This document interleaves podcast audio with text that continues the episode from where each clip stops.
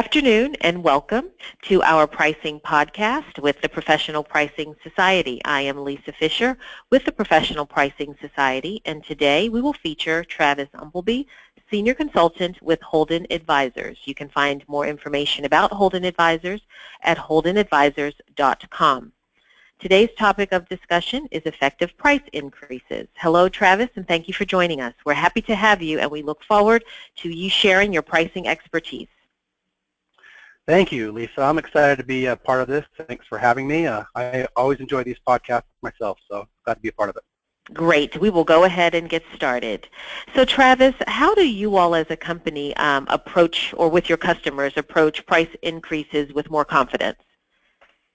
Well, in my experience, when we're boosting confidence, uh, it results more when we minimize the uncertainties about the outcome. I'm actually reading a book right now by Rudy Ruettiger, and he says, if you knew you couldn't fail, what would your goals be? And I thought about this the other day while I was helping my son ride his bike. Uh, he has the skills and the strength. He's afraid to commit because of a list of what-if scenarios, including a car driving into our backyard. Uh, once I addressed these uncertainties, he rode like a champ. And uh, for price increases, and the uncertainties or the what-ifs are the buyer's concerns we need to address them with a defensible response that supports the reasoning for the price increase. If sales has greater confidence in the reasoning, uh, they will be less concerned about failing with the customer. Excellent. So what are some common objections that sales need to be prepared for? Well, every industry is different, and most salespeople can rattle off specific objections uh, to, for each one of their accounts.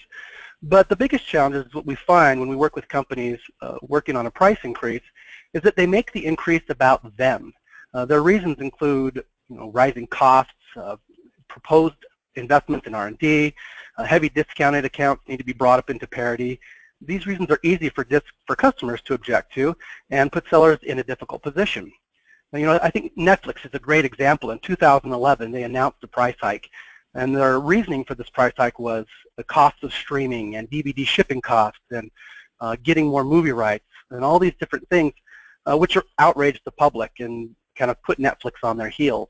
You know, it was interesting, a year ago, I got another notice from Netflix about a price increase, and this time the wording was very different. They wanted to talk to me about providing uh, Netflix original movies, the ones that I've already seen and grown to love, and they wanted to continue working on those, and providing me with more choices and on multiple devices.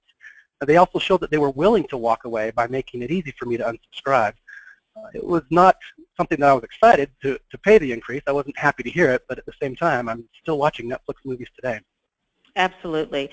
So um, how can we avoid or customers avoid making these same mistakes and increase the likelihood of a successful price increase? Well, so what I'm going to outline are four elements that are common among successful price increases. Now, the first one is a strong executive alignment. The second is messaging that is uh, customer focused, or excuse me, messaging that's customized to different stakeholders. Uh, the third one is uh, sales that have the right tools and they have an opportunity to practice these pricing conversations before they're face-to-face -face with the customer. And the fourth one is uh, having sales with the confidence to stand their ground because they know that the executive team has their back and is going to support them. Absolutely. And how do you drive or recommend executives become aligned? Well, you know, the executives always, they spend a lot of time doing analysis and trying to understand the business objectives. Uh, but what we see is a lot of times companies become too focused on growing revenue, even at the expense of margin, or not losing any opportunity. These goals often communicate misalignment with pricing increases and pricing integrity in general. Uh, furthermore, it seems that some executives are so concerned with losing accounts that when this, with the sales manager, even more than the sales manager. And so they'll step in with last minute discounts or recall uh, last and final offerings to be able to come back with a lower price. Uh, these actions don't only undermine the salespeople's confidence in their ability to enforce price increases, but it undermines the customer's confidence in your ability to set prices. So to answer your question about driving executive alignment, a key indicator to me of alignment is usually when they have considered the impact of losing business and determined a walkaway price that everybody is comfortable enforcing, and they have a clear strategy outlining different offerings and messaging that protect differentiated assets from before they reach this walkaway price. Absolutely. So you mentioned customized messaging as one of your recommendations for improved performance of a pricing increase. How does that fit into our discussion we're having right now? You know, every company has different people that are impacted by the products and services, and each has a different agenda. They don't care about the same things. Analysis of these stakeholders, those who will be influencing the purchasing decision, uh, and what they care about will reveal that the same message won't apply across the board. I like to compare a stakeholder analysis to rock climbing. Uh, for safety, when you're climbing, you want to have several anchor points along the route to reduce the likelihood that if one of the anchor points should fail, you fall to your doom. So my question is, are you staking your success of your entire price increase on a single person within the buyer's company? And if this analogy holds true, if that stake should be removed, I hope it paints a pretty great picture for you. Mm -hmm, Too absolutely. often this is the case yeah, yeah. Too often this is the case with uh, with people in there, and that one stake is procurement. Mm-hmm. And we need to identify different users within the organization and present to them the value that they care about. Uh, users with improved efficiency, finance with cost savings, executives with better insights. Uh, then when procurement pulls the pin out of the rock by telling you they don't care about your differentiated value, messaging, uh, that, and that uh, you know, they're not interested in the differentiated value that you offer, you're not left in free fall.